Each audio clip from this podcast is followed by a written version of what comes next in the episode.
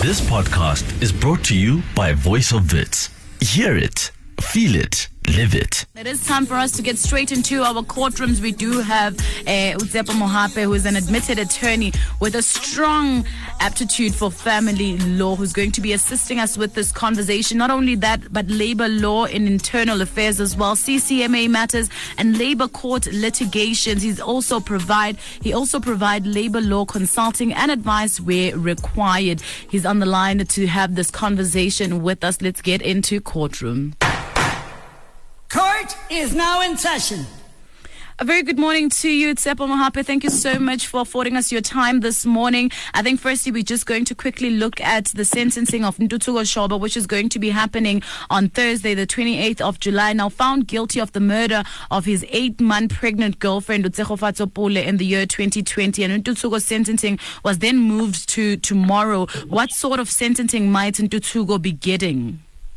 Well, if you consider that is, um, you know, the, I forget his name, but the other party involved, the Muzikayise, Yes. uh, he got 20 years.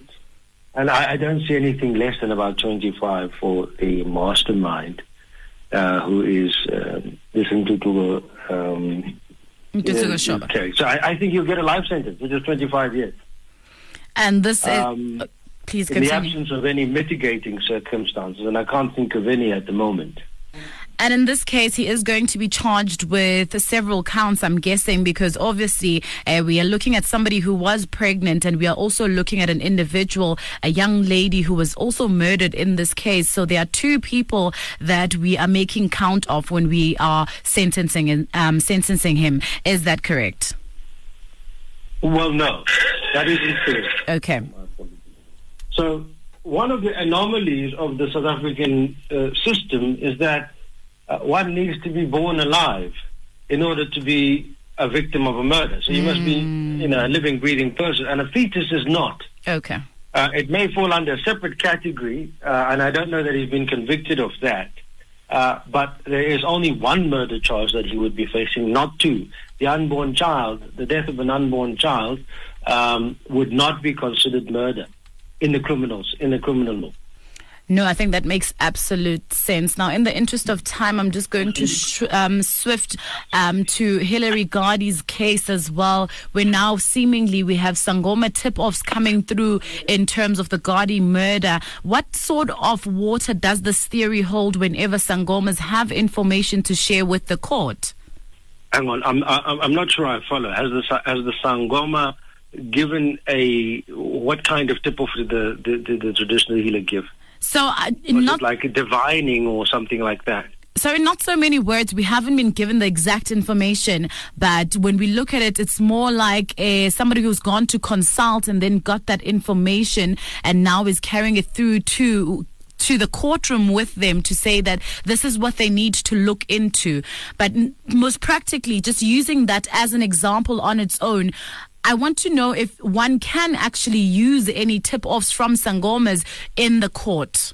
No, listen, a tip off is a tip off, and and and and uh, any investigating officer would be wise to sort of uh, pursue any credible lead that he gets. You know, he shouldn't ignore it offhand simply because he may be uncomfortable with the source of the information. Now, the probative value of that information is is a different question.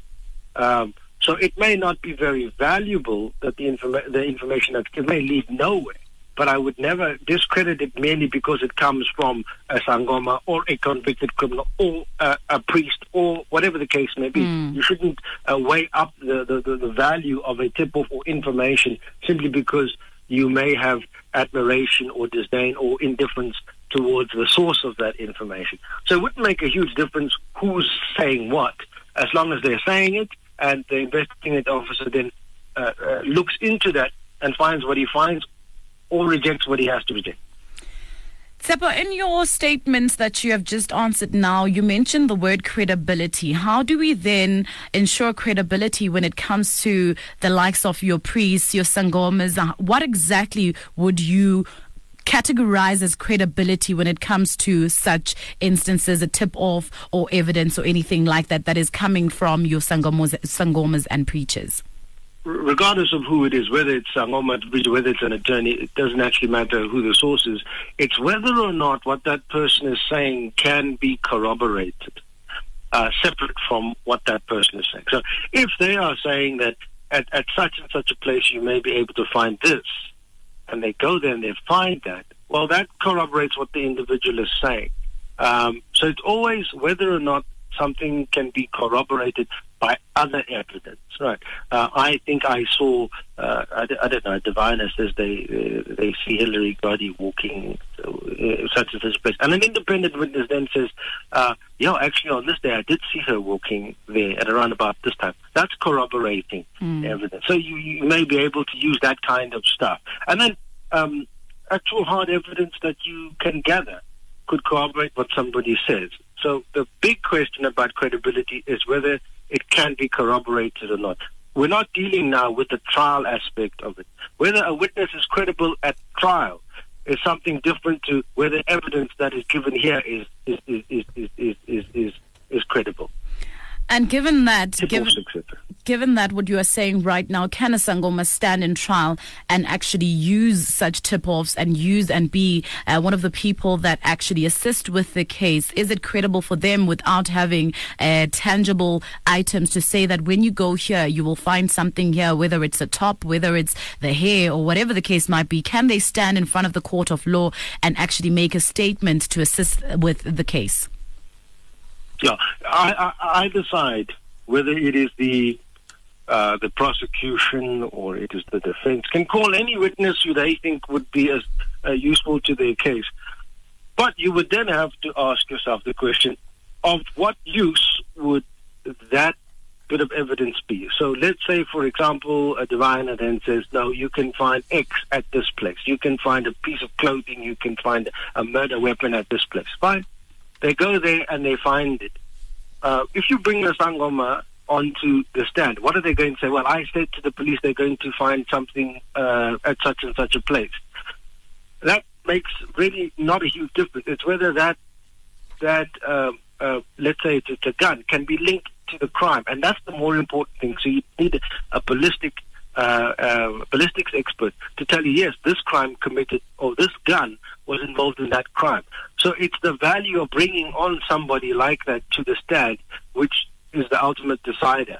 Uh, if they're not going to really add anything to the evidence that is going to be presented in the trial itself, then don't don't bring them. There's no point. Uh, if they are, then yes, you can. Tshepo, thank you so much for your time this morning. Insightful information that you have given us indeed.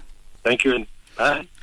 Tshepo Mohapi, who is an admitted attorney with a strong aptitude for family law, labor law, internal affairs, CCMA matters, and labor court litigations as well, speaking to us and shedding more light, saying that what we can anticipate tomorrow at Ntuthuko Shoba's sentencing could likely potentially be a life sentence. Also, highlighting the fact that you can only base um, a sentencing on someone who was born and alive and then died throughout the murder. So, therefore, omitting and removing the sentencing of the eight month year old, um, eight month pregnant pregnancy rather of Tshegofatso Pule and dealing just with Tshegofatso Pule who has now passed away. This podcast was brought to you by Voice of Wits. To listen to more shows, tune in to 88.1 or live stream us on vowfm.co.za.